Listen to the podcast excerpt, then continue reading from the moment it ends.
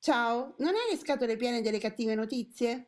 Cercando di restare in contatto e prendendo spunto dal progetto 100 Happy Days, abbiamo deciso con pochi mezzi e tanta buona volontà di condividere solo cose belle. Chi siamo noi? Un gruppo di lettori che partecipano a gruppi di lettura di Casa Serio Editore e in giro per il web.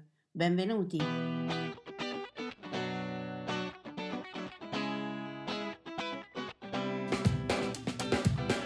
Ciao, sono Simona da Rocche di Papa.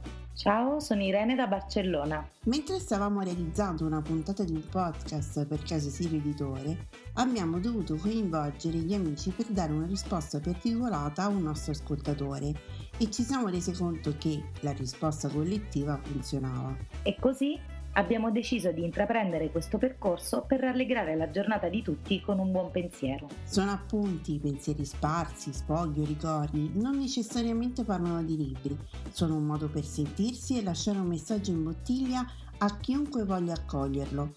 Ci siamo ispirati al lavoro fatto da Alessandra Pagani con il suo 100 Happy Days sull'omonimo gruppo Facebook. E questa è la 49esima puntata di Voci dall'Italia. Buon ascolto.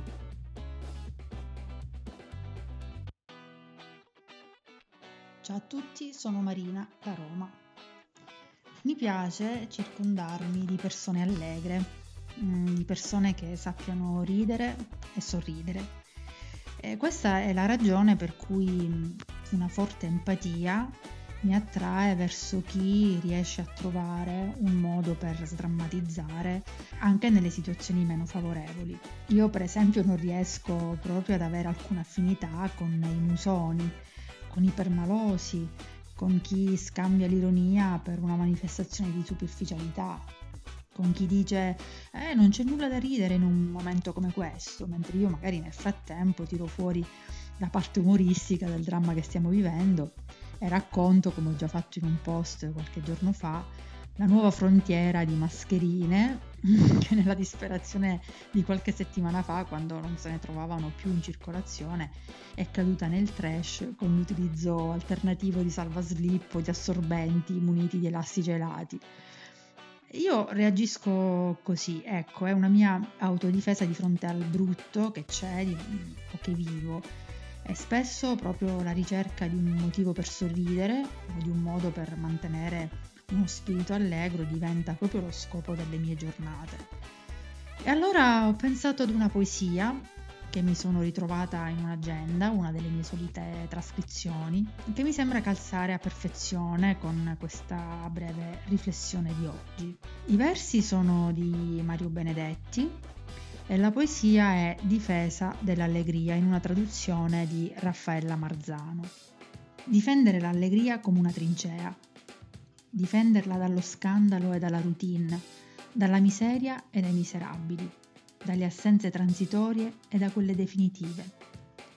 Difendere l'allegria come un principio, difenderla dallo stupore e dagli incubi, dai neutrali e dai neutroni, dalle dolci infamie, e dalle gravi diagnosi.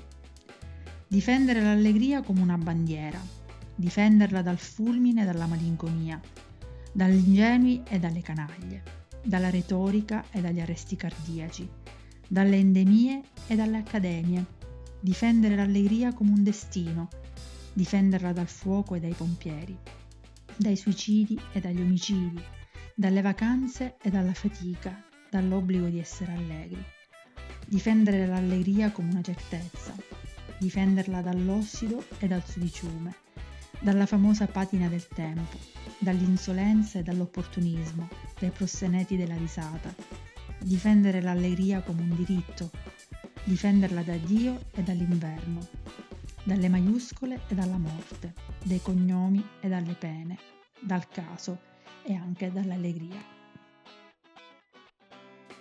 Ciao, sono Alessandra e questi sono i 100 Happy Days. Ogni giorno, per 100 giorni, troviamo insieme qualcosa per cui essere felici e grati nel qui e ora.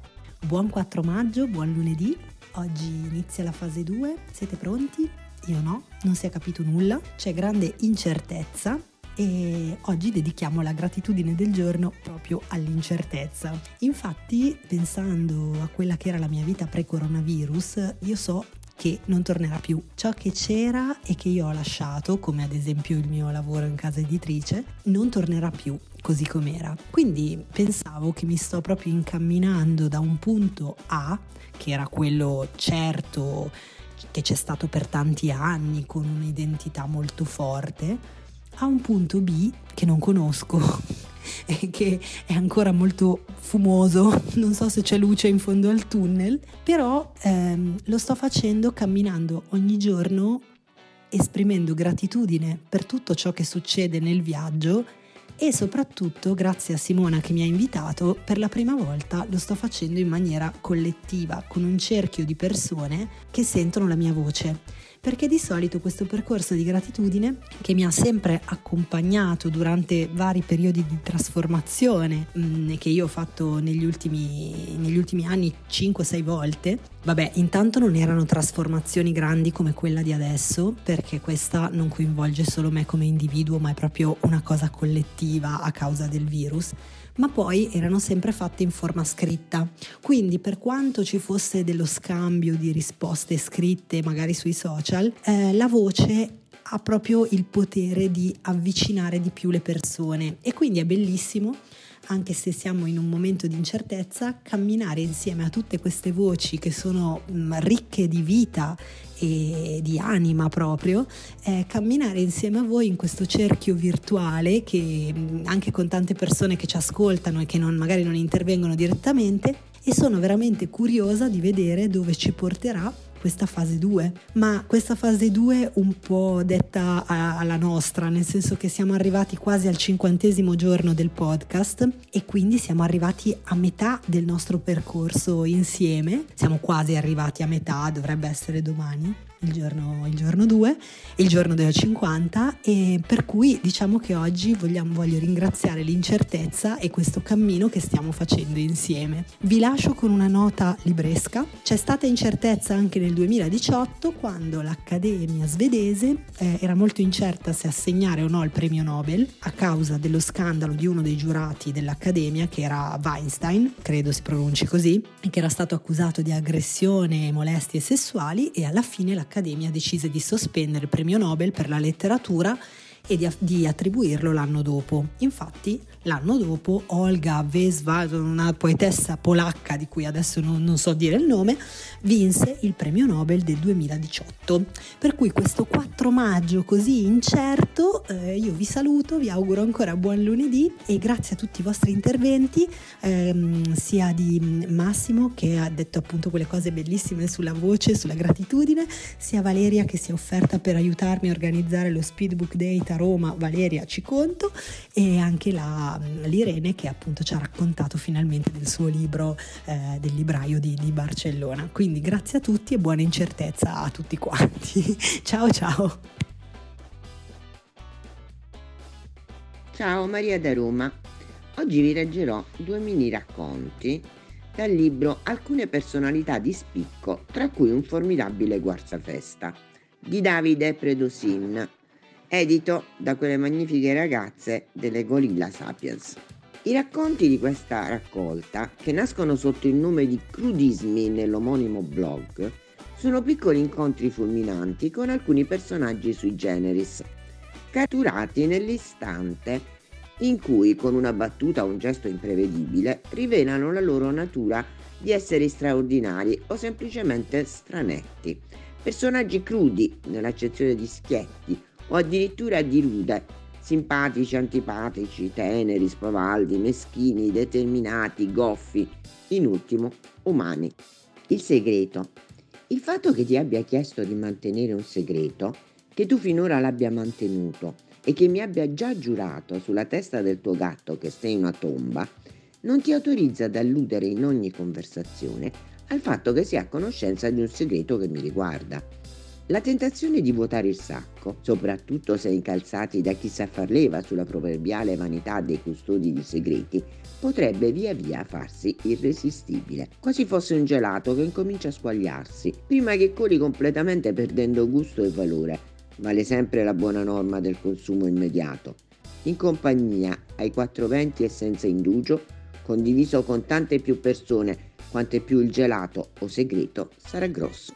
Giorgio. Una volta mentre andavo alla fermata del tram, davanti a me camminava una coppia anziana, vestita bene, come per la messa. A un certo punto lui è inciampato sulla radice di un platano, si è sfracellato sul marciapiede e la moglie gli ha detto Giorgio, che cazzo fai? Penso l'abbia detto perché si vergognava. Chissà. Mentre registravo per questo messaggio mi stava ascoltando Orso, che alla battuta Giorgio che cazzo fai ha cominciato a ridere come un matto e ha risposto Casco, non lo vedi? Ciao a tutti anche da Orso. Ciao Paola da Messina, intanto ringrazio tutti per la compagnia che mi fate e gli stimoli che mi date. È vero, in questo momento le nostre le vostre voci possono sostituire gli abbracci, anche se la propria voce non ci piace. La mia sicuramente mai piaciuta e dire che l'ho utilizzata per 38 lunghi anni in classe. Volevo rispondere ad Alessandra sui libri belli per cui essere grati. Hai parlato di Via col vento, di Guerra e pace, cioè di alcuni di quei libri che definiamo classici della letteratura mondiale. Io sono una che legge molto, ma che rilegge anche molto, soprattutto classici. Quando insegnavo dedicavo sempre i pomeriggi estivi a rileggere un libro del cuore e ad esempio Guerra e pace l'avrò letto almeno cinque volte volte finora, così come ho letto tre volte Via col vento. Ricordo una discussione con una collega su Guerra e pace e l'Ulisse di Joyce. Io affermavo che Guerra e pace era un libro fondamentale, mentre lei lo trovava noioso, esaltando invece l'Ulisse da me mai letto o almeno mai concluso. Inizialmente mi sono sentita in colpa come un insegnante di lettere che spiega agli alunni autori i cui libri non ha mai letto, ora però che ho un bel po' di anni sul groppone non mi sento più in colpa per non avere portato a termine l'Ulisse o alla ricerca del tempo perduto e invece aver letto più volte Guerra e Pace, Fratelli Caramazzo, Fodelitto e Castigo, Il Mulino del Po, La Fiera della Verità, I Promessi Sposi, Vice Re e mi fermo qui perché sto facendo un guazzabuglio. Volevo solo dire che io non so spiegare perché non mi stanco di rileggere uno stesso libro più volte e altri invece mi annoiano fin dalla prima pagina. So che se mi portano fuori da me stessa facendomi dimenticare tutto e tutti, sono libri belli, libri del cuore. Grazie Buongiorno, sono Marco dalla provincia di Napoli. Volevo raccontare una cosa che capita ogni primo e 2 maggio. È una cosa che si ripete come un ciclo lunare, come una, come una cometa che costantemente passa a distanza di anni, anni e anni. Eh, la mia categoria di edicolanti è molto particolare. Noi lavoriamo quando gli altri lavorano e lavoriamo anche quando gli altri non lavorano. Nel senso che noi lavoriamo a Natale, a Pasqua, lavoriamo il sabato, lavoriamo la domenica, la mattina e il pomeriggio. Abbiamo orari assurdi e comunque abbiamo a che fare con la gente di ogni, di ogni età, di ogni pensiero politico, giovani, vecchi e tante altre cose. Comunque capita questo.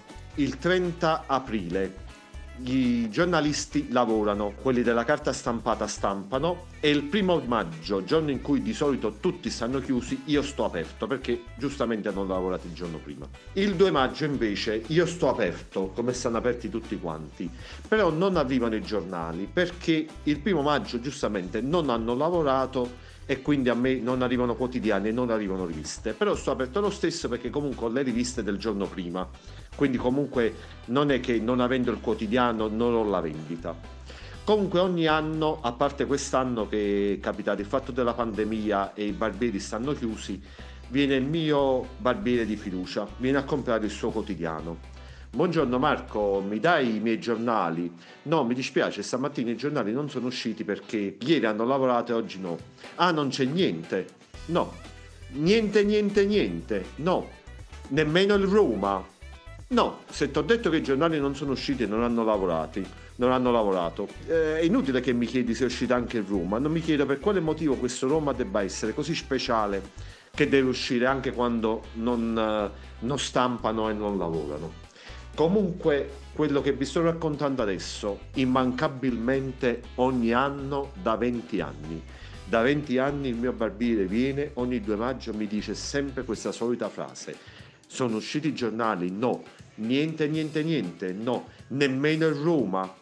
Io mi sento sconfortato. Quest'anno diciamo è stato il primo anno che non è capitato, come vi dicevo, per il fatto della pandemia e perché i barbieri e i parrucchieri stanno chiusi però vi giuro al 100% che se quest'anno non c'era il virus, lui sarebbe venuto immancabilmente a chiedermi se ero uscito anche in Roma. Che posso dire? Buongiorno e buon lunedì 4 maggio 2020, inizio della fase 2. Incrociamo le dita, dagli tutta a tutti voi, a tutti noi e speriamo bene, speriamo bene, cerchiamo comunque di essere prudenti perché sono certa che molti non lo saranno, pensando che da oggi si possa fare di nuovo tutto quello che uno vuole o quasi, ma chi è saggio sa bene che non può e non deve essere così perché il rischio è altissimo. Veramente credo che avremo bisogno anche di un po' di fortuna. Speriamo tanto che ci sia e speriamo che gli italiani siano meno menefreghisti e meno ignoranti e stupidi di come purtroppo molto spesso diamo prova, danno prova di essere. Ancora buon lunedì. Oggi vi leggo un sonetto di Shakespeare che secondo me ha anche un po' a che fare con, eh, volendo anche con questa fase 2, perché parla di, mm, di, amori che mm, si possono intendere secondo me anche in, in senso più ampio, eh, che resistono al tempo e lo dedico a me e a tutte quelle persone che hanno degli affetti molto cari e molto vicini, congiunti o meno, che non vedono da, da tante tante settimane e forse e che ancora non continuiamo a vedere perché magari sono persone che vivono in un'altra regione o che stavano temporaneamente in un'altra regione, ma che presto, speriamo, prima possibile, riusciremo di nuovo a rivedere e a riabbracciare oppure a insomma starci accanto con la mascherina, con il distanziamento, ma che almeno potremo avere di nuovo vicine. Ancora buona giornata. Sonetto di Shakespeare numero 116. Al matrimonio di due menti non sarò certo io a trovare impedimenti. Non è amor l'amore che cambia quando trova un cambiamento, che si allontana quando l'altro si allontana. O no, è un faro fisso per sempre, che guarda la tempesta senza esserne scosso. L'amore è la stella di ogni nave vagabonda e il suo valore è ignoto per quanto il sestante la misuri. Non è zimbello del tempo, sebbene rosee guance e labbra finiscano per piegarsi alla sua falce che gira. L'amore non cambia in brevi ore o settimane, ma tiene la rotta fino all'orlo del giudizio. Se qualcuno dimostra che tutto ciò è sbagliato, allora è vero io non ho mai scritto e nessun uomo ha mai amato.